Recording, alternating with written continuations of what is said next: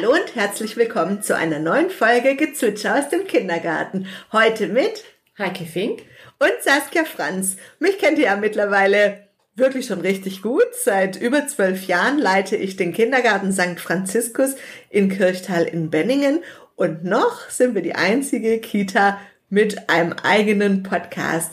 Heute freue ich mich ganz besonders, dass ich hier die absolute Expertin zur Peer Group Eingewöhnung sitzen habe. Vor ungefähr im Jahr haben wir ja schon mal eine Folge zur Peer Group Eingewöhnung aufgenommen.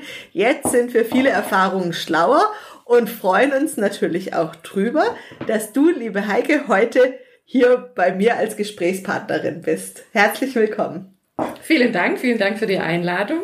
Ich freue mich auch hier zu sein, weil ich mich über alle Einrichtungen freue, die sich für die Peer-Eingewöhnung oder ich sage ja immer Eingewöhnung in der Peer interessieren. Ja, ja, genau, die Begrifflichkeit ist ja noch relativ neu, dass die Begrifflichkeit ja auch immer noch nicht so ganz klar ist. Äh, für dich ist es gar nicht mehr so neu. Seit wann machst du dir denn über Eingewöhnung in der Peer Gedanken? Über die Eingewöhnung in der Peer mache ich mir tatsächlich seit 2010 mhm. Gedanken, schon eine ganze Weile her.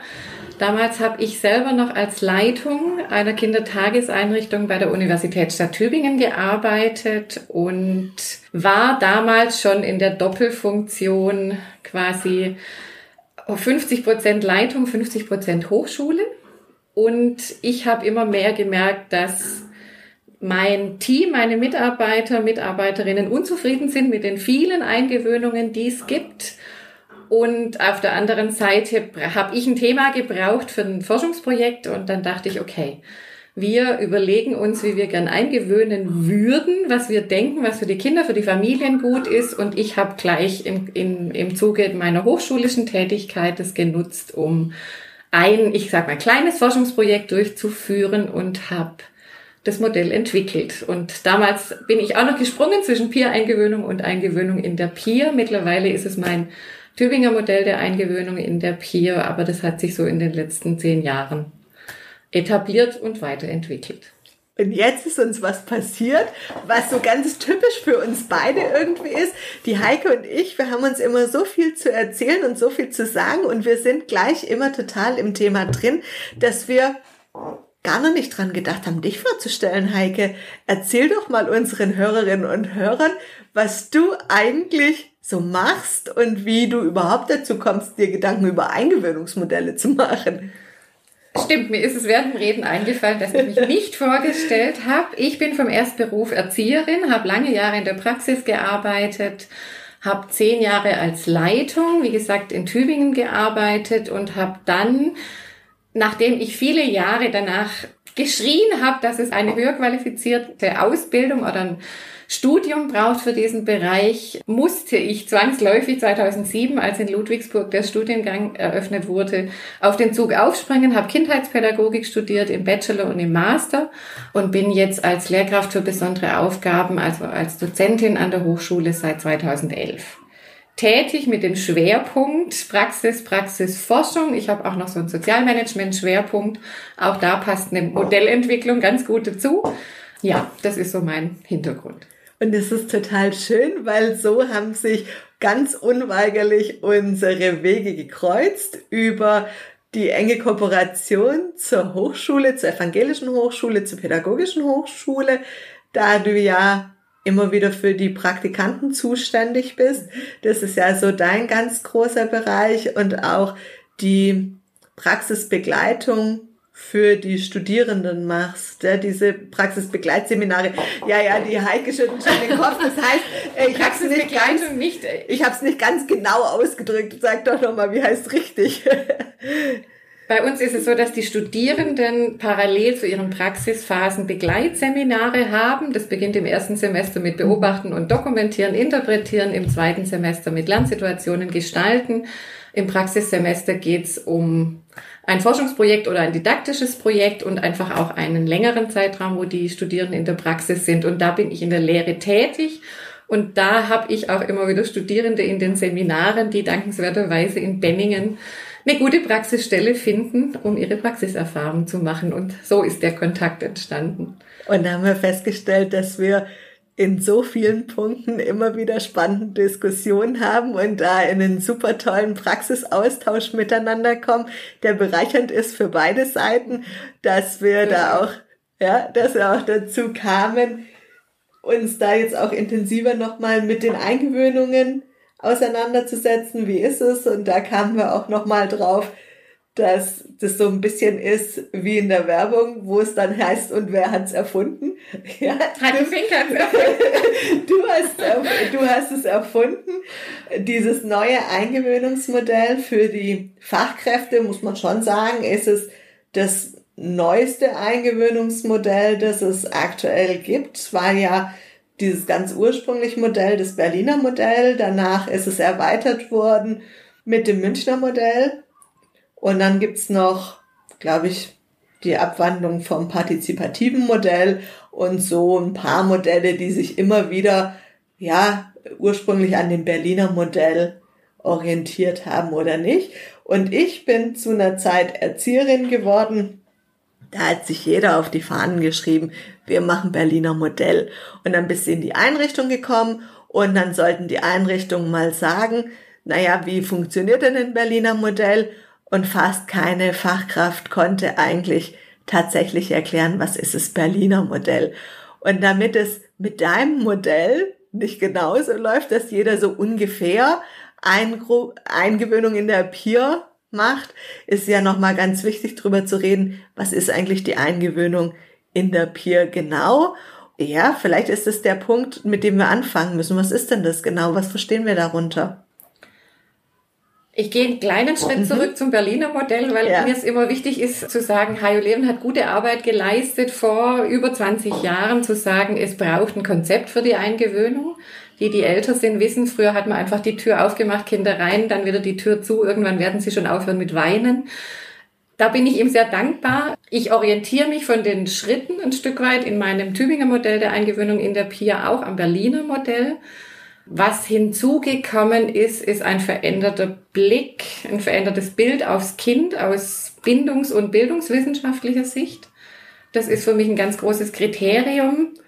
Wen und was braucht ein Kind, wenn es so einen Übergang zu bewältigen hat? Also diese zwei, sage ich mal, theoretischen Grundlagen und natürlich auch die Erkenntnisse der Peer-Forschung der letzten zehn Jahre, die ja auch damals noch gar nicht so im Fokus stand. Das ist so die theoretische Grundlage, die ich auch immer vor die pragmatische Begründung setze, dass so wie ich damals gestartet bin, 2010, mhm. wir haben keine Lust auf 20 Eingewöhnungen im Vier-Wochen-Tag das ganze Jahr durch. Das sind für mich Dinge, das sind gute Nebeneffekte, aber es ist nicht die, die Ausgangssituation für das Eingewöhnungsmodell in der PIA, sondern tatsächlich der Profit für die Bildungs- und Entwicklungsprozesse der Kinder, wenn sie innerhalb einer PIA eingewöhnt werden. So, was ist die Eingewöhnung in der PIA? Vielleicht so mit den Eckpunkten. Es starten in einem separaten Raum, das ist wichtig. Manche nennen das das Nest, ihr nennt es auch das Nest oder das Nestchen. Mhm. Ähm, starten drei bis fünf Kinder gemeinsam mit einer familialen Bezugsperson, die das Kind begleitet und zwei Fachkräften, zwei pädagogischen Fachkräften, die das Eingewöhnungstandem bilden. Wenn die Personalsituation in der Einrichtung es zulässt, ist es toll, wenn man eine dritte Person noch ab und an mal mit ins Boot holt, die sogenannte Brückenpädagogin. Und das ist im Grunde genommen die Peer. Die Bezugspersonen Peer, sage ich immer, die, die Eltern Peer in der Regel, die, das Eingewöhnungstandem und die Kinder Peer. Dann gibt's das Modell. Das Modell ist ein Geländer, wo man sich dran festhalten kann. Entscheidend sind dann letztendlich in der praktischen Umsetzung die Signale der Kinder, wann man die Trennung vollzieht. Aber ich bleibe einfach für die Deutlichkeit am, am Modell. Es soll von Anfang an eine Situation sein mit der aktiven Beteiligung der familialen Bezugspersonen.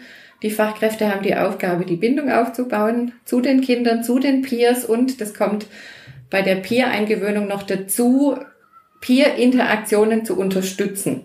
Mhm. Dazu müssen Fachkräfte einfach wissen, okay, wie initiiere ich Peer-Interaktionen, Peer-Beziehungen, wie muss ich mit Kindern sprechen, wie muss ich mit Kindern in Dialog gehen und wo muss ich mich auch mal rausnehmen, weil ich sehe, die Kinder machen das untereinander gut, die brauchen mich gerade auch nicht. Also das ist so die Aufgabe der Fachkräfte. Das Modell sagt, frühestens ab dem vierten Tag können erste Verabschiedungen, Trennungen angegangen werden. Diese bitte nicht nach Programm, dass man sagt, Kind eins als erstes, dann zwei, dann drei, dann vier, sondern man überlegt, okay, welches Kind erlebe ich am sichersten? Bei welchem Kind erlebe ich mich als Fachkraft am sichersten? Wo traue ich es mir zu, dass ich sage, ja, wir haben so eine tolle Beziehung. Wir wagen mhm. einfach jetzt mal die erste Verabschiedung und dann rate ich immer zu gucken, okay, was macht es mit der Peer, mit der Gruppe? Es gibt Kinder, die hat man auch für ganz sicher äh, äh erlebt oder ganz sicher erlebt, die dann gleich merken, okay, die Verabschiedung kommt bei mir jetzt auch, die erstmal einbrechen, wo man sagt, nee, dem Kind lasse ich jetzt noch die Zeit, die es braucht. Und von daher ist es immer eine Absprache zwischen den Eingewöhnungsfachkräften, wo welches Kind fühlen wir so, er, erleben wir so sicher, dass wir eine Verabschiedung ähm, initiieren können, um dann zu gucken. Mhm. Warte mal kurz. Mhm. Warte mal kurz, das waren ja jetzt schon mal geil, das waren ja schon mal ganz viele Infos. Wenn wir jetzt noch, wenn wir jetzt noch mal einen Schritt zurückgehen, war ja jetzt der eine Punkt zu sagen, den ganz viele unterschätzen. Wenn man auf die Kita von außen guckt, hat man oftmals gar kein Bild davon, wie hoch der Kraftaufwand für eine ganze Einrichtung ist, überhaupt einzugewöhnen. Und zwar kindgerecht einzugewöhnen. Wenn wir auf die Bedürfnisse des Kindes achten, das wir eingewöhnen, dann ist es eine intensive Eingewöhnung, die kostet viel Manpower in dem Fall und bindet eine Fachkraft. Und im besten Fall ist die Fachkraft für den Zeitraum der Eingewöhnung von allen anderen Aufgaben freigestellt. So war es im Berliner Modell vorgesehen. Das hat die Einrichtungen immer wieder in Schwierigkeiten gebracht, weil da ja dann noch 25 andere Kinder in der Gruppe sind, die ja auch gerne noch ein bisschen Aufmerksamkeit von der Fachkraft hätten. Jetzt war dann schon die Überlegung, ja, wie kann man es machen oder auch für die Gruppe, die aufnimmt. Bei uns ist es ja so, dass die Fachkräfte die Vorschulkinder abgeben und dann von den Sechsjährigen den Sprung zu den Zweijährigen haben. Das heißt, ich habe meine Vorschüler abgegeben. Jetzt nehme ich die neue Gruppe auf und das heißt, ich habe mit meiner direkten Kollegin alle Eingewöhnungen des nächsten Kindergartenjahres oder fast alle Eingewöhnungen des nächsten Kindergartenjahres zu stemmen. Und eine Eingewöhnung bedeutet ja auch für die Fachkraft Nähe und Bindung zulassen. Mhm. Überhaupt erstmal so weit zu sein, dass ich sage, ich bin so präsent, ich muss noch mal in der Eingewöhnung anders präsent sein als im pädagogischen Alltag. Ich muss sehr aufmerksam sein. Ich muss permanent beobachten und gucken, wo, wo ist das Kind gerade, was braucht das Kind, wie könnte der nächste Schritt der Eingewöhnung aussehen. Ich muss ein bisschen nach vorne denken, ich muss ein bisschen weiter gucken. Also das sind alles die Aufgaben der Fachkraft in der Eingewöhnung. Du bist halb d'accord oder? Nein, ich überlege gerade einfach nur, es ist tatsächlich eine ganz große Aufgabe, die auch mhm. wichtig ist, weil Kinder eine Unterstützung brauchen, um diesen Übergang zu bewältigen oder eine Begleitung. Mhm. Jemand, bei dem ich mich sicher fühle, wo ich so denke, okay, der ist präsent, du hast den Begriff gerade genutzt, da sehe ich die Eingewöhnung in der Peer schon auch nochmal unterstützender für die Kinder, weil man heutzutage weiß, dass Kinder Entwicklungsaufgaben und die Übergangsbewältigung von der Familie in die Krippe oder in die Kita ist eine Entwicklungsaufgabe für das Kind, dass die durchaus auch in der Lage sind, Bedürfnisse, die in dieser Übergangsbewältigung auftauchen oder Interessenaufgaben, dass die die auch untereinander bearbeiten können. Mhm. Und sich gegenseitig stützen. Und sich gegenseitig auch stützen. Also das erlebe ich auch bei meinen Videoanalysen, wenn ich Eingewöhnungszyklen begleitet habe, dass Kinder sich in Situationen gegenseitig unterstützen und stützen, wo ich in den Videos den Eindruck habe, Fachkräfte haben es gerade gar nicht wahrgenommen, was da passiert mhm. ist. Und das ist der große Gewinn natürlich auch für die Kinder. Mhm. Es schmälert nicht die Aufgabe der Fachkräfte. Also es soll nicht so heißen, ich kann mich zurücklehnen, die Kinder mhm. machen das untereinander, aber es unterstützt diesen Prozess. Und das ist ja auch schon im Münchner Modell wahrgenommen worden, weil im Münchner Modell sagt es ja auch schon, dass die anderen Kinder schon eine größere Rolle und eine, ja, eine größere Bedeutung in der Eingewöhnung schon bekommen haben. Genau, das Münchner Modell ergänzt das Berliner um die Kindergruppe, mhm. die Bedeutung der Kindergruppe. Ich unterscheide mich nochmal dadurch, dass ich sage, ich nehme nicht Kita-erfahrene Kinder so als Eingewöhnungshelfer, Helferinnen mhm. dazu, sondern ich nutze die Ebenbürtigkeit von möglichst entwicklungsähnlichen Kindern, weil hier diese ko-konstruktive Bearbeitung von dieser Entwicklungsaufgabe möglich ist und nicht jemand Größeres kommt und sagt, ich nehme dich an der Hand, ich zeige dir, wie es geht. Das wäre ja dann eine Mini-Fachkraft eigentlich. Genau. Wenn's, wenn, genau. Und das ist auch der Unterschied so zwischen Münchner Modell und Tübinger Modell, sage ich jetzt mal. Die Peer sollte schon aus, nur aus Kindern bestehen, die alle die gleiche Ausgangssituation haben, also alle neu mhm. in die Kita kommen und auf einem möglichst ähnlichen Entwicklungsstand stehen. Da sagen ganz viele Träger und auch Kitas, wir wissen es ja nicht, wir haben das Geburtsdatum, wenn wir die Kinder aufnehmen, wo ich sage, man kann nicht alles vorhersehen. Man kann nur sagen, okay, so sechs Monate plus minus vom Geburtsdatum kann man im Grunde genommen nutzen, um so eine Peer Group zu bilden. Letztendlich in der Realität, wenn die Kinder gemeinsam starten, muss man sich erstmal überlegen, was erwarte ich denn von dieser mhm. Peer? Und da haben viele Eingewöhnungen oder Eingewöhnungsfachkräfte dann auch die Erwartung, diese vier oder fünf Kinder oder auch drei müssen alle gut miteinander können und auch ein Interesse aneinander haben. Da sage ich immer, das muss gar nicht so sein. Es können auch zwei und drei sein oder zwei und zwei. Es kann auch mal ein Kind in einer Peer sein, das absolut zufrieden und glücklich ist mit dem, was es vorfindet, sich aber aus irgendwelchen Gründen nicht für die anderen Peers interessiert. Und zu dem Aufnahmezeitpunkt, wo wir aufnehmen, also unsere Haupteingewöhnung findet für die zweijährigen Kinder statt. Und dazu kann man ja nochmal sagen, wir arbeiten angelehnt an Jahrgangsgruppen. Also wir arbeiten offen und wir treffen uns mit den Bezugsgruppen und unsere Bezugsgruppen sind Jahrgangsgruppen. Da sind die Kinder nach Jahrgängen eingeteilt, so wie sie nachher miteinander in die Schule kommen. Daran orientiert sich unsere Aufnahme schon. Und das heißt, wenn die Zweijährigen kommen, ist es ja auch in der Entwicklungspsychologie noch gar nicht so weit, dass das immer ein Miteinanderspiel schon ist. Das ist ja noch ein Parallelspiel oftmals. Oh, da muss ich jetzt kurz rein, weil ich habe gesagt, den Begriff des Parallelspiels, den würde ich so ganz gerne aus den Lehrbüchern streichen, weil man heutzutage einfach weiß, dass Kinder ganz, ganz früh in den ersten Lebenswochen miteinander in Interaktion gehen und auch schon ganz früh Bildungsprozesse gemeinsam bearbeiten. Und das ist ja im Grunde genommen das Spiel.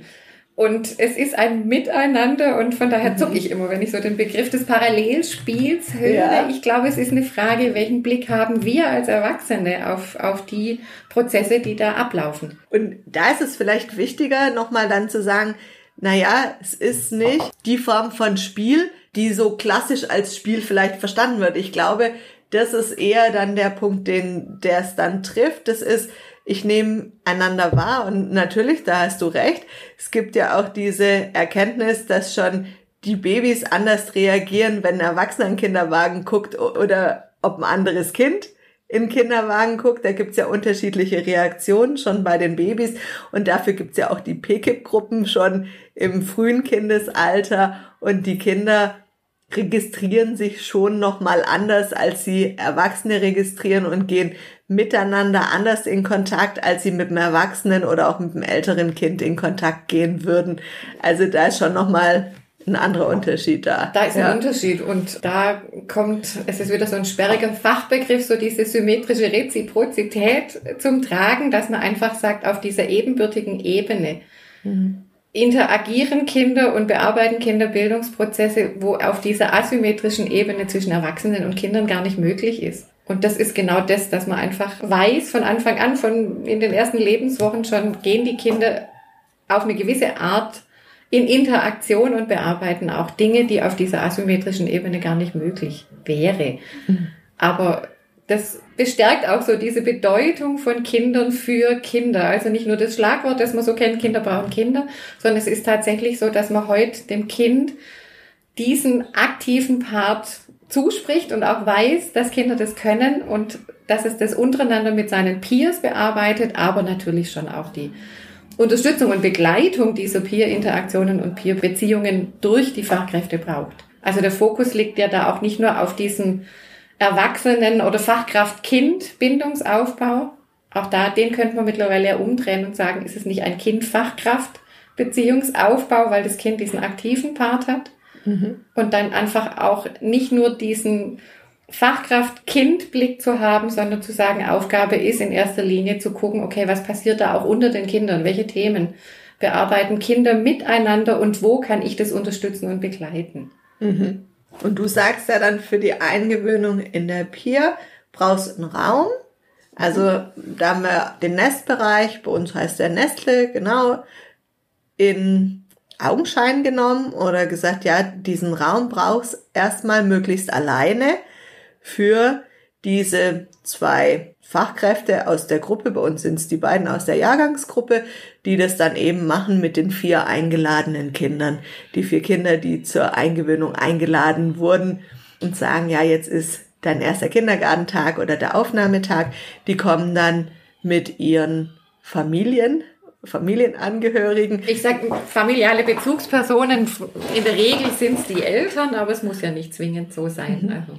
Wir hatten schon auch meine Oma, genau. die es tatsächlich gemacht hat.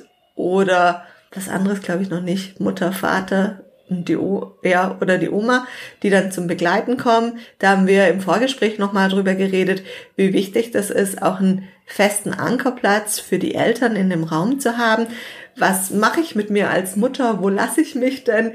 Wo stehe ich nicht im Weg? Wo was darf ich, was darf ich nicht? Bin ich nicht, genau, dass man das im Vorfeld im Aufnahmegespräch schon gut bespricht oder erklärt, wenn man am ersten Elternabend die Eingewöhnung, das Eingewöhnungsmodell nochmal erklärt, was ist meine Aufgabe als Begleitung in der Eingewöhnung, was ist meine Rolle.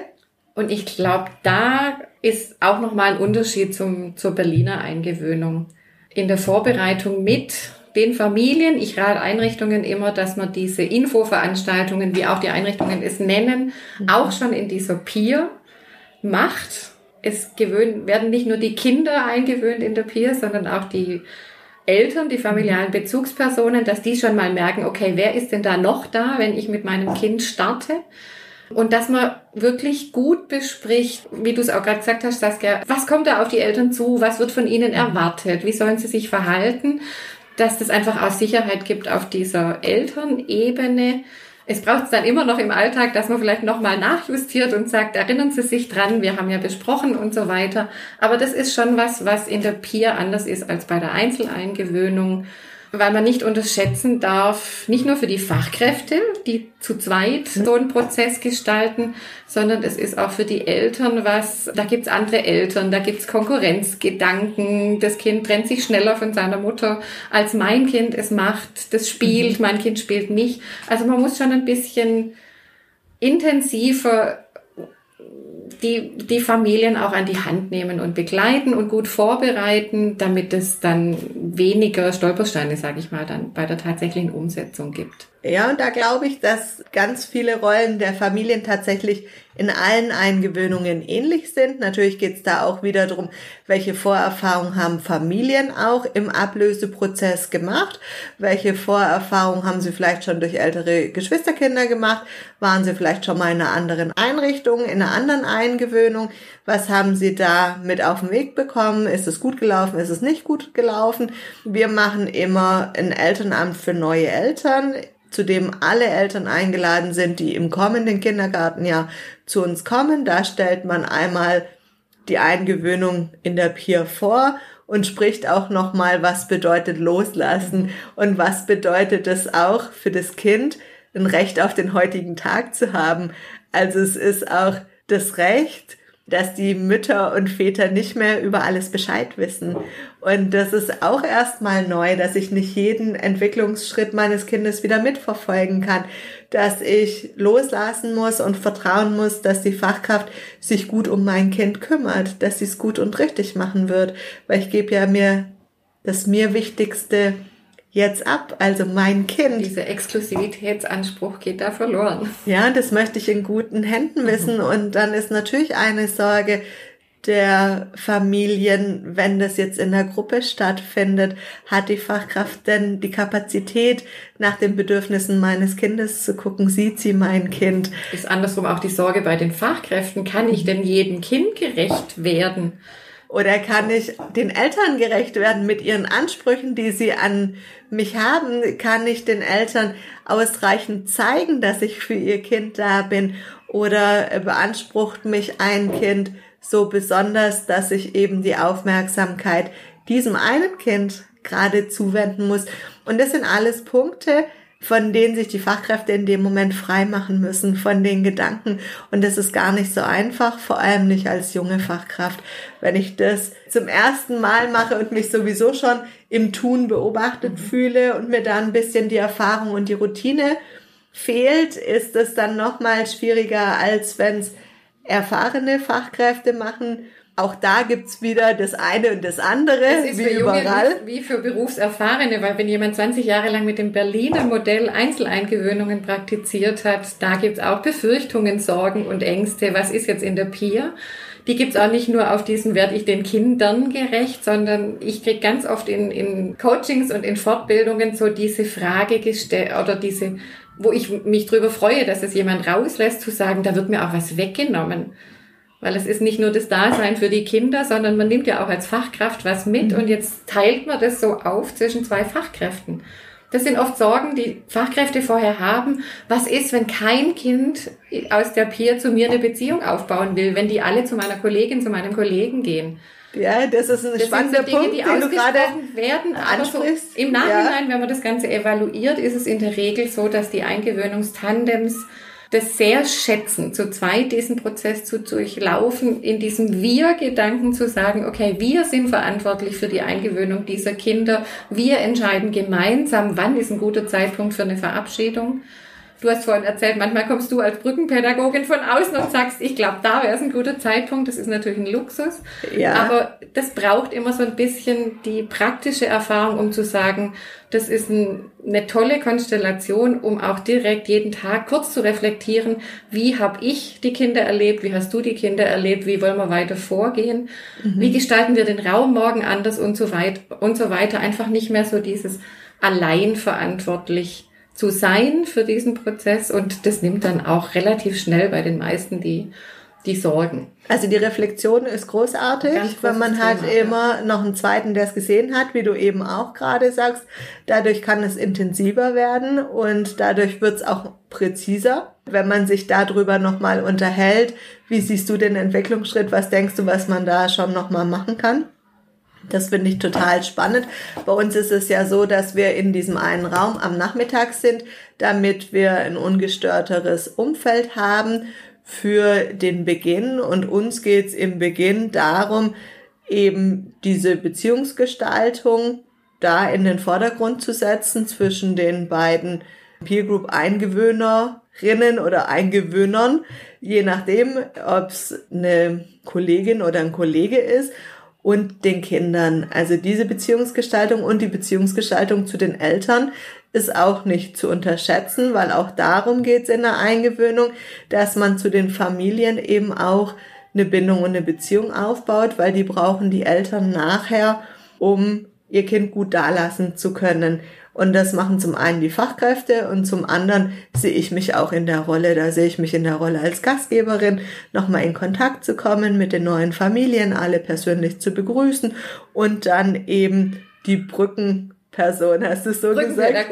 Die Brückenpädagogin zu sein in dem Moment und eben unterstützend da mal in den ersten Abschiedung, Verabschiedungssequenzen dabei zu sein oder die einzuleiten und herzuführen und dann quasi die Kindergruppe angeguckt zu haben, von meiner Kollegin oder von meinem Kollege ein Zeichen gekriegt zu haben, ja, die Mutter kann jetzt kommen und kann sich verabschieden und dann bin ich quasi der Laufbursche, der dann die Mutter aus der Eingangshalle holt und sagt, die sind jetzt gut angekommen. Ich glaube, du kannst jetzt dich von deinem Kind verabschieden, es könnte schon klappen.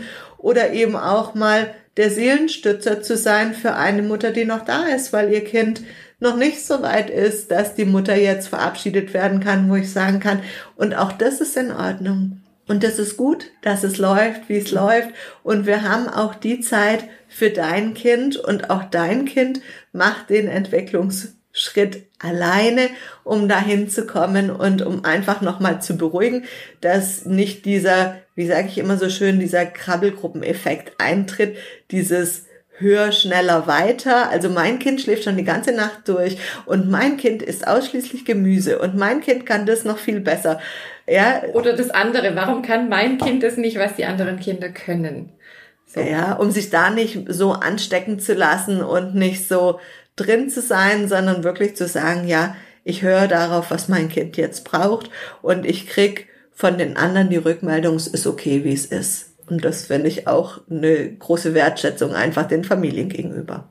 Ihr habt da jetzt den Luxus, dich als Brückenpädagogin einsetzen zu können, aber auch in der ohne, mhm. wenn es der Personalschlüssel nicht hergibt, finde ich da das Eingewöhnungstandem auch ganz gut nutzbar, wenn man zum Beispiel als Fachkraft mal sieht, da sind die drei Kinder gemeinsam an irgendwas dran, an einem Thema, das sie gemeinsam bearbeiten, die Zeit zu nutzen, auch da vielleicht sich mal neben eine Mutter, neben einen Vater zu setzen mhm. und auch mal ganz positiv zu sagen, gucken Sie mal, was Ihr Kind gerade macht, über was die sich irgendwie, mit was die sich auseinandersetzen, was da sichtbar ist aus dieser professionellen mhm. Warte einer Pädagogin, um da auch hier diesen Vertrauensaufbau zu leisten. Und da das Tandem zu nutzen, also das ist ja oft die Frage. Werde ich mhm. den Kindern gerecht, heißt nicht, ich muss immer bei den Kindern sein, sondern ich kann auch situativ entscheiden, okay, jetzt setze ich mich mal zu einer Mutter, mhm. wo ich vielleicht schon sehe, da gibt's Sorgen, da gibt's Ängste, dass mein, dass das Kind, was weiß ich, anders entwickelt ist oder mhm. sich anders verhält als die anderen Kinder. Und das funktioniert bei uns in der Übergabe nachher, also in der Verabschiedeszene dass man noch mal einmal kurz den Tag zusammenfasst. Also die Pädagogin oder der Pädagoge sagt dem Elternteil noch mal, wie sie den Tag erlebt hat und reflektiert noch mal, was das Kind gemacht hat, was super gelaufen ist und wo man morgen anknüpfen möchte. Das ist so da dieser kleine Abschluss. Da halt auch überlegen, wie mache ich das, wenn da vier, vier familiale Bezugspersonen sind und wir sind nur zu zweit als Tandem welche Dinge erzähle ich in der Gruppe, mhm. welche sind Dinge, die ich wirklich persönlich den Familien mit auf den Weg gebe oder wo, ich sage auch immer, greift man auch mal zum Telefonhörer, wenn die Familien schon gegangen sind, wenn es irgendwas Persönlicheres mhm. ist, was man nicht so in der großen Runde sagen will. Und bei uns gibt schon eine grobe Einteilung im Vorfeld. Also diese vier Familien sind schon auf die zwei Fachkräfte zugeteilt worden, ja. Also ist vielleicht nicht ganz in deinem Sinne. Nur halb. Das heißt ja nicht, dass man das nicht verändern könnte, aber das heißt, es braucht ja jemand, der das Aufnahmegespräch führt. Und es gibt eine Fachkraft, die führt das Aufnahmegespräch und die ist nachher, ja, die offizielle Ansprechpartnerin für die Familie, nicht fürs Kind, für die Familie und die führt die Entwicklungsgespräche. Genau, mit da gehe ich Familie. vollkommen mit. Und das ist für mich, ich trenne immer zwischen der strukturellen Ebene und der Beziehungsebene. Auf der strukturellen Ebene finde ich es wichtig, mhm. dass man einfach sagt, okay, ich habe Zuständigkeiten, ich habe Verantwortlichkeiten jede Einrichtung muss ja auch gucken, ähm, wer hat wie viele Familien, für die er Ansprechpartner, Ansprechpartnerin ist. Auf der Ebene gehe ich da absolut mit und das finde ich auch ganz wichtig. Auf der Beziehungsebene ist die Entscheidung des Kindes. Zu wem möchte ich eine Beziehung aufbauen? Die Evaluationen zeigen auch immer, dass es ich habe es bisher noch nicht erlebt, dass ein Kind zu keiner der beiden Fachkräfte eine Beziehung aufbauen konnte. Es gibt eher so die Unterscheidung, es gibt Kinder, die wirklich ganz gezielt auf eine ganz bestimmte Fachkraft zugehen, aber wenn die jetzt nicht greifbar ist, auch die positiven Beziehungserfahrungen auf die andere übertragen können. Und die andere Hälfte kann im Grunde genommen mit beiden Fachkräften. Mhm, wir sehen das auch als ein super Bonus, denn wenn tatsächlich in der Eingewöhnung eine Fachkraft krank wird, dann ist immer noch eine zweite Fachkraft da und es kann sich schneller dann nochmal jemand anderes dazu einklinken. Aber ich muss die Eingewöhnung nicht verschieben. Ich genau. kann für die Familien verbindlich bleiben. Schwieriger wird's, wenn ein Kind krank wird in der Peer-Eingewöhnung, ob das da wieder mit der Peer anknüpfen kann oder ob man warten muss, bis die nächste Runde Peer-Eingewöhnung losgeht. Da muss man immer ein bisschen abwägen, wie weit ist denn jetzt eigentlich die Eingewöhnung schon fortgeschritten genau, oder nicht? Erstens der Blick aufs Kind. Kein mhm. Kind ist wie das andere. Und dann muss man gucken, ist es in der ersten Woche, ist es in der zweiten Woche, haben schon Verabschiedungen stattgefunden. Ich rate dann aber immer nicht bis zur nächsten Peer zu warten, sondern einfach zu sagen, wenn das Kind schon ein Stück weit gestartet ist und man weiß ja vorher auch nicht, wann es wieder gesund ist, dann macht man im Grunde genommen im Sinne einer Einzeleingewöhnung weiter. Genau. Man kann in der Einrichtung auch nicht immer sagen, wir gewöhnen nur in der Pier ein, man hat vielleicht unterm Jahr auch mal einen Platz frei. da kann man auch nicht sagen, jetzt warten Sie bis nächsten September, bis die nächste Peer-Eingewöhnung startet, dann praktiziert man einfach die Einzeleingewöhnung. Ich finde es schön, dass du das sagst, weil das ist die Realität. Ja, ich Das hoffe ist, es. Ja, das ist die Realität, dass man das alles nicht so 100% planen kann, wobei diese Planung in dieser Peer Group Eingewöhnung schon auch eine Entlastung schafft. Also es heißt, bei uns gewöhnt die Jahrgangsgruppe der Zweijährigen ein und die Jahrgangsgruppe der Dreijährigen gewöhnen ein. Und wir haben dafür unterschiedliche Monate genommen. Also die Dreijährigen haben im September angefangen, die Zweijährigen dann im Oktober.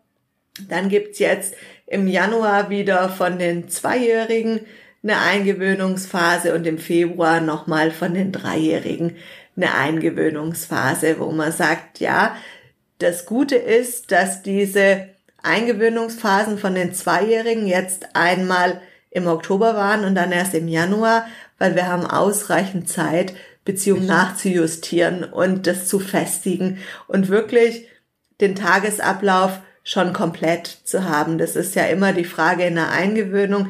Wann ist das Kind so weit, dass es einen ganzen Kindergartentag durchhält? Das ja. ist ja auch immer die Frage, wann ist eine Eingewöhnung abgeschlossen? So ein Modell äh, ist ja im Grunde genommen, beschreibt die ersten zwei, drei Wochen. Und dann geht's ja schon auch drum, mit den Kindern weiterzuarbeiten und sukzessive Schlüsselprozesse, Schlüsselsituationen hinzuzunehmen. Und ich sage immer, wenn das Kind in allen von den Eltern gebuchten Betreuungszeiten angekommen ist und in allen Schlüsselsituationen Sicher sicher ist. ist, dann würde ich sagen, okay, eine Eingewöhnung ist abgeschlossen. Und das kann zwischen sechs Wochen bis drei Monate bis hin zum halben Jahr Das dauern. ist ganz unterschiedlich. Es kommt auf die Kinder an. Also es können nicht alle sagen, im Oktober und im Januar oder im Februar äh, mit so viel Zeit dazwischen. Wenn Einrichtungen mehrere Peer-Eingewöhnungen hintereinander praktizieren, sage ich immer vier bis sechs Wochen müssen zwischen den Peer-Eingewöhnungen sein. Ja, das wäre es für uns auch, dass man einen Monat dann Luft gehabt hätte und dann der nächste, äh, der nächste Zeitraum wieder für die nächste Eingewöhnung ist.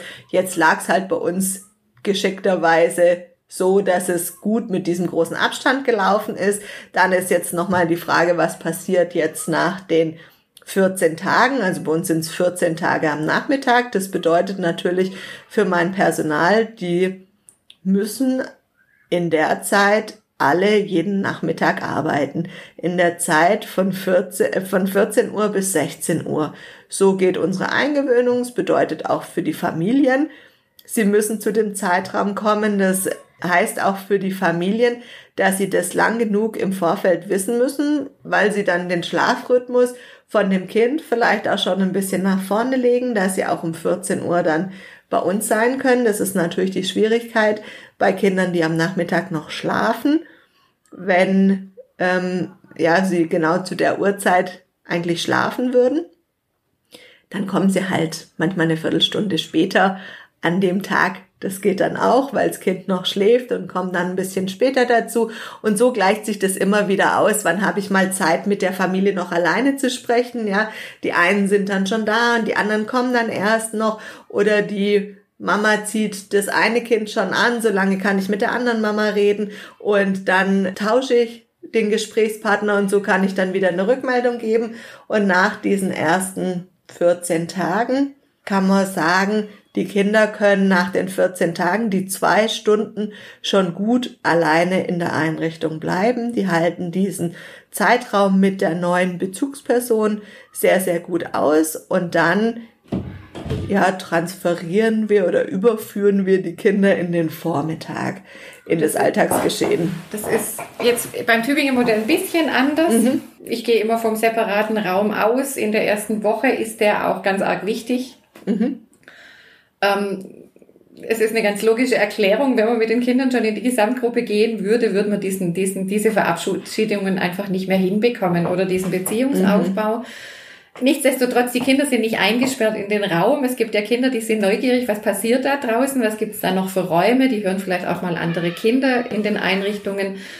Die Kinder dürfen auch raus, da entscheiden die Eingewöhnungsfachkräfte, gehen die familialen Bezugspersonen mit, darf ich vielleicht schon als Eingewöhnungsfachkraft mit oder gehen auch mal zwei mutige Kinder miteinander raus, aber immer mit dem Ziel, wieder zurückzukehren in diesen separaten Raum.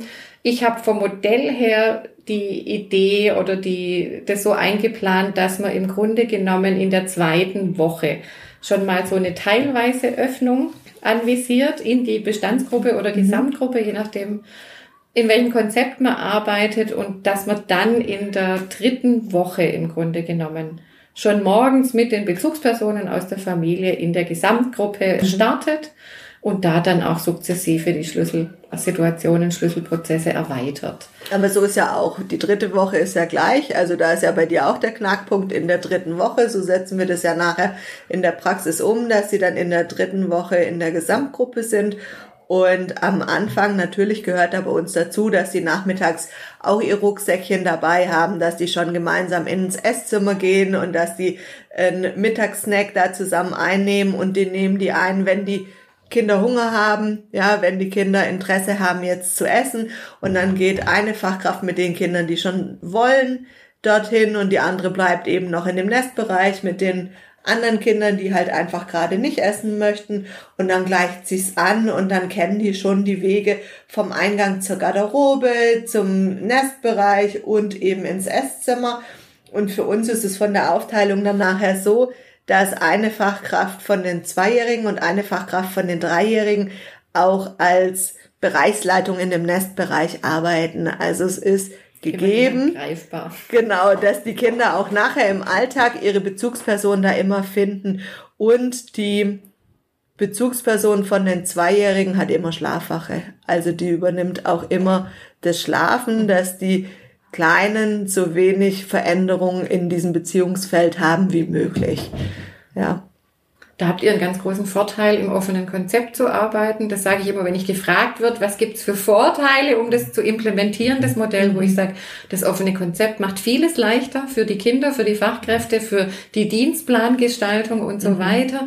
Aber es ist durchaus auch umsetzbar in, in Einrichtungen, die in, in festen Gruppen arbeiten. Mhm, das habe ich auch schon gehört. Ah, das wäre ja bei uns gar nicht möglich weil die Anzahl der Kinder, die wir im Laufe des Kindergartenjahres kriegen, gar nicht so hoch ist, dass ich eine Peer-Eingewöhnung machen könnte.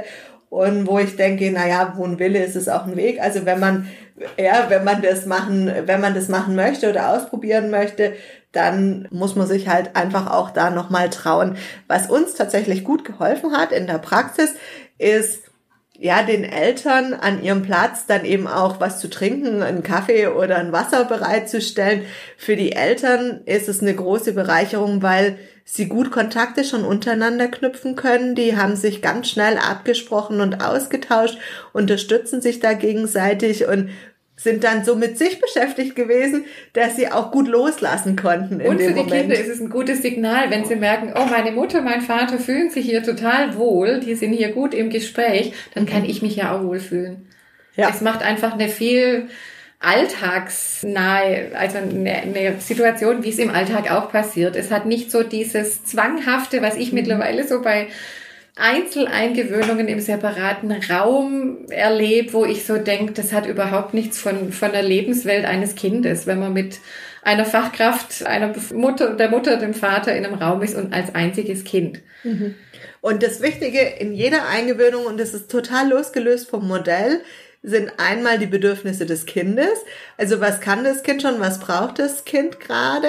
Und auch zu gucken, was braucht die Familie, die Begleitung der Familie, die Transparenz mit der Familie, die guten und klaren Absprachen und die verbindlich dann nachher eingehalten werden. Was heißt verbindlich? Verbindlich ist auch immer so ein Punkt, wenn man sieht, das passt heute gar nicht, muss ich es auch wieder rückgängig machen können, was ich gesagt habe. Ja, deshalb ist verbindlich schon angedacht, aber es kann natürlich sich an den Bedürfnissen des Kindes auch mal anders orientieren, dass man sagt, okay, das passt heute nicht wie und vorgesehen. Das ist was ganz Wichtiges, diese Unterscheidung Einzeleingewöhnung, Peer-Eingewöhnung. Mhm. Auch eine Peer-Eingewöhnung ist eine individuelle Eingewöhnung. Orientiert an den Bedürfnissen, an den Bedürfnissen des, einzelnen, des Kindes. einzelnen Kindes, der einzelnen Familie. Und das darf man nicht vergessen.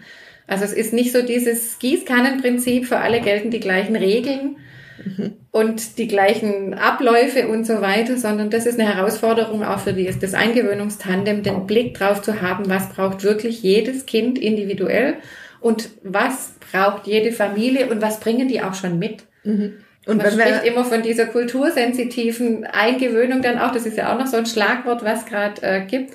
Ich finde, das braucht es im pädagogischen Alltag immer, dass ich einen Blick drauf habe und das hat nichts mit ethnischen Hintergründen und so weiter zu tun, sondern welche Familienkulturen bringen, kommen da in so einer Peer zum Vorschein und wo lasse ich welche Verläufe zu, wo nicht, wo entscheide ich als Fachkraft, diese Familie, dieses Kind braucht diesen Weg und die andere braucht den anderen Weg man kann trotzdem den Blick mhm. auf diesen Peer-Gedanken haben, dass die voneinander profitieren. Also wir hatten eine ganz spannende Situation diesmal in unserer Eingewöhnung, in unserer Herbsteingewöhnung. Die Mutter hat das zweite Kind eingewöhnt. Die Mutter war schon auch sehr sicher als Mutter hier und hat eine gute Beziehung und Bindung auch zu uns gehabt.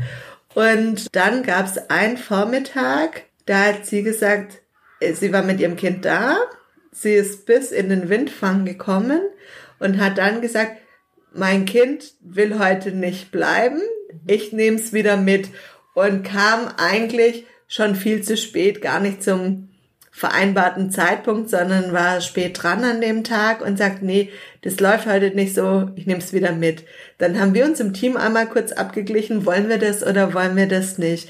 Und die Kollegin ist dann nochmal in Austausch gegangen mit der Mutter und hat dann gesagt, hm, jetzt warte mal, morgen, wenn das nochmal so ist, wir wollen es auf jeden Fall versuchen, weil das ist jetzt klar, dass man in Kindergarten jeden Tag geht. Wenn man es einmal angefangen hat, geht man jeden Tag. Und dann kam raus, dass die Mutter am nächsten Morgen zugegeben hat, gar nicht das Problem des Kindes, das ist mein Problem. Das ist mein Problem. Es fällt mir gerade unglaublich schwer ja. loszulassen und zu sagen, ja, ihr Kind geht dann voller Stolz mit der Bezugserzieherin rein und dann komme ich, dann komme ich und dann drücke ich die Mutter.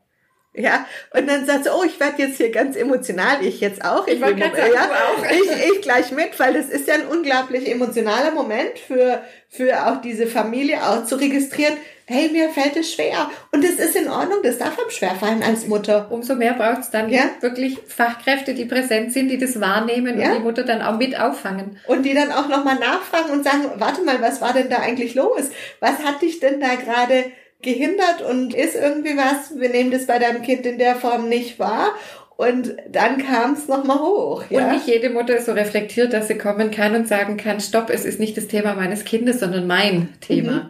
Und das wäre vielleicht auch ohne die gute Beziehung im Vorfeld zu uns gar nicht möglich gewesen. Und dann ist es doch wieder schön zu sagen, es hat sich gelohnt, da so viel Beziehung auch in die Familie schon zu investieren und auch diese Sicherheit dem Geschwisterkind einfach schon zu geben, ja, ich bin hier sicher, ich bin hier gut aufgehoben, das ist ein guter Ort, wo ich hingehen kann. Und es ist sehr großartig nochmal festzustellen, wie toll das Kind das schon macht. Ja, und wie stolz man eigentlich auf sein Kind sein kann, was es da jetzt alles schon hingekriegt hat. Ja, soweit. Es ist immer ein Prozess, der von allen Beteiligten ja. absolviert wird und nicht nur von Einzelnen. Und abschließend muss man noch mal sagen, dass eine gute Eingewöhnung ja unser Schlüssel zum Glück ist, wenn die Kinder im Kindergarten gut angekommen sind, wenn sie mit ihren Familien bei uns einen guten Start hatten. Stefanie von Brück hat es so schön gesagt, diese Willkommenskultur für Familien und Kind pflegen. Und das ist, was wir wirklich für den Anfang brauchen. Und nicht nur für den Anfang, sondern für die ganze Kindergartenzeit nachher. Aber das erleichtert den Anfang ungemein. Und da lohnt sich auch schon, finde ich, der, der Blick auf das, den Begriff der Eingewöhnung. Ich würde ihn gern abschaffen, mhm. wenn man sich mal auf der Zunge zergehen lässt, was der einem mit auf den Weg gibt. Man gewöhnt die Kinder an das, was da ist. Da finde ich dein gutes Ankommen wesentlich kindorientierter, dass man sagt, okay, wir alle Beteiligten unterstützen das Kind bei dieser Übergangsbewältigung und das Kind ist aktiv daran beteiligt und da finde ich immer so die, dieses partizipative Eingewöhnungsmodell, du hast es vorhin genannt, von Marian Alemsade, ganz toll. Ich nehme es immer nur nicht als Eingewöhnungsmodell, sondern so als Grundhaltung, um zu sagen, ich hoffe, dass alle Prozesse, die wir mit Kindern absolvieren, mit diesem Grundgedanken der Partizipation und auch wirklich der Partizipation gestaltet werden. Mhm. Du sagst gerade schon abschließend, ja. ich würde ganz gerne einen abschließend Sehr gerne. sagen, der mir immer ganz wichtig ist, wenn jetzt Zuhörer sind, ihr arbeitet schon mit dem Modell der Eingewöhnung ja. in der PIA. Zum einen ist es mir wichtig, es ist ein Modell. Modell ist immer ein Versuch, komplexe Zusammenhänge möglichst einfach darzustellen. Und es gibt eine Aber, Orientierung. Genau, es gibt eine Orientierung und ich wollte es auch nicht weglassen, weil es in der Praxis tatsächlich dieses Geländer gibt, an dem man sich festhalten kann. Aber es, wie wir schon gesagt haben, es zählt der individuelle Blick aufs Kind, es zählt die professionelle Handlungskompetenz der pädagogischen Fachkräfte, individuell und in der Situation zu entscheiden, er, die erste Verabschiedung am vierten Tag, am fünften Tag oder vielleicht erst in der zweiten Woche, da auch das Geländer loszulassen, wenn man sich zutraut. Und wenn man jetzt noch gar nicht mit der Eingewöhnung in der Peer gearbeitet hat, finde ich es wichtig, dass sich Einrichtungen ausreichend Zeit lassen für die Implementierung eines neuen Eingewöhnungsmodells im Team zusammenzuarbeiten. Und da gibt's ganz, ganz viele, ich sage immer, Querschnittsthemen, die man in den Blick nehmen muss, die man im Grunde genommen 365 Tage im Jahr im pädagogischen Alltag braucht, die aber in der Eingewöhnungsphase wirklich wichtig sind und zum Tragen kommen, um dieses gute Ankommen zu gewährleisten. Und da lohnt es sich tatsächlich drauf zu gucken, was für Mitarbeiter habe ich im Team, wie arbeiten wir zusammen, wie sicher bin ich mir denn in, in zum Thema Interaktionsmethoden? Oder wie unterstütze ich Peer-Interaktionen, solche Dinge, was an was mache ich gute Beziehungen, Bindungen fest und so weiter. Und da ist es mir wichtig, sich im Team diese Zeit zu nehmen und auch den Träger mit ins Boot zu holen, weil das allererste, ihr seid jetzt nicht so der ganz große Träger, der drüber, oder für euch ist nicht der ganz große Träger, der drüber steht, aber jetzt zum Beispiel große Träger in großen Städten, da gibt's ein zentrales Platzmanagement. Und das ist schon der erste Schritt, die muss man darauf einstimmen, dass man tatsächlich auch die Zusagen so vergibt, dass die in diesen Peer-Gedanken Mhm. Das haben wir zum ersten Mal in diesem Jahr gemacht. Genau. Das haben wir dieses Jahr zum ersten Mal gemacht. Und da kann ich ja auch nochmal sagen, wir machen das jetzt das dritte Jahr, dass wir in der Peer eingewöhnen. Und da gebe ich dir vollkommen recht. Eine Veränderung in der Eingewöhnung oder im Ankommen der Kindergartenkinder ist genauso wie jede andere Veränderung in der Einrichtung auch. Man muss auch Schwierigkeiten standhalten können und eine Implementierung von einem neuen Modell oder ein wirkliches Ausprobieren vom neuen Modell ist nicht in einem Kindergartenjahr passiert. Und noch da kann ich mir kein Urteil erlauben. Erst dann, wenn ich es wirklich schon implementiert habe, wenn dieser erste Eindruck so war, dass wir sagen als Team, ja, wir halten daran fest und wir sehen den Mehrwert, dass die Fachkräfte am Vormittag für die anderen Kinder da sind oder dass unsere Fachkräfte, die abgegeben hatten, erstmal Zeit hatten, sich überhaupt mit der neuen Altersstruktur ihrer kommenden Gruppe auseinandersetzen konnten am Vormittag, bevor am Nachmittag ihre Eingewöhnungskinder kamen. Auch das fanden wir richtig gut und wertvoll an dieser Phase wenn man diese strukturellen Dinge nochmal bedenkt oder beachtet, spielen die natürlich für den Kindergartenablauf auch eine sehr entscheidende Rolle. Und da muss jede Einrichtung für sich gucken. Ich habe das Modell als Orientierung, aber was als Kindergarten St. Franziskus mhm. können wir in, an welchen Stellschrauben so machen, dass es für alle Beteiligten passt. Und das ist mhm. wichtig. Und das ist ja das Gute an allen Modellen, dass sie einen Richtwert bieten und keine Bibel sind. Ja, und dennoch muss ich es kennen, um mich ganz gezielt für einzelne Schritte entscheiden zu können oder fachlich begründen zu können, was tue ich denn da eigentlich gerade. Ganz wichtiges Stichwort. Ich sage immer, man muss sprachfähig sein. Dazu zu dem, wie man arbeitet, warum man wie arbeitet, warum man welche Schritte begründet. So, und jetzt zum Abschluss noch etwas in eigener Sache, um den interessierten Zuhörerinnen am Tübinger Modell auch die Möglichkeit zu eröffnen, die theoretischen Hintergründe und Details zum Modell nachlesen zu können. Am 16. Januar erscheint das dazugehörige Buch mit dem Titel Eingewöhnung in der PIR, der Start in Krippe und Kita mit dem Tübinger Modell im Klett Verlag. Das Buch enthält als Grundlage die theoretische Fundierung, das Modell im Überblick, die Planung und praktische Umsetzung und zahlreiche Praxistipps, Impulse und viele Reflexionsfragen, die man gut in der Zusammenarbeit im Team nutzen kann, wenn man motiviert und interessiert ist, das Tübinger Modell in der Praxis umzusetzen. Super.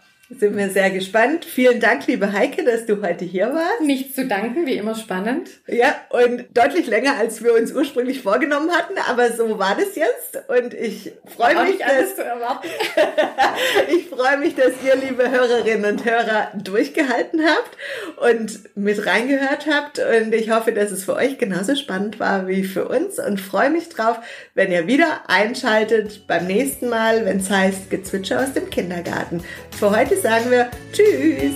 Tschüss.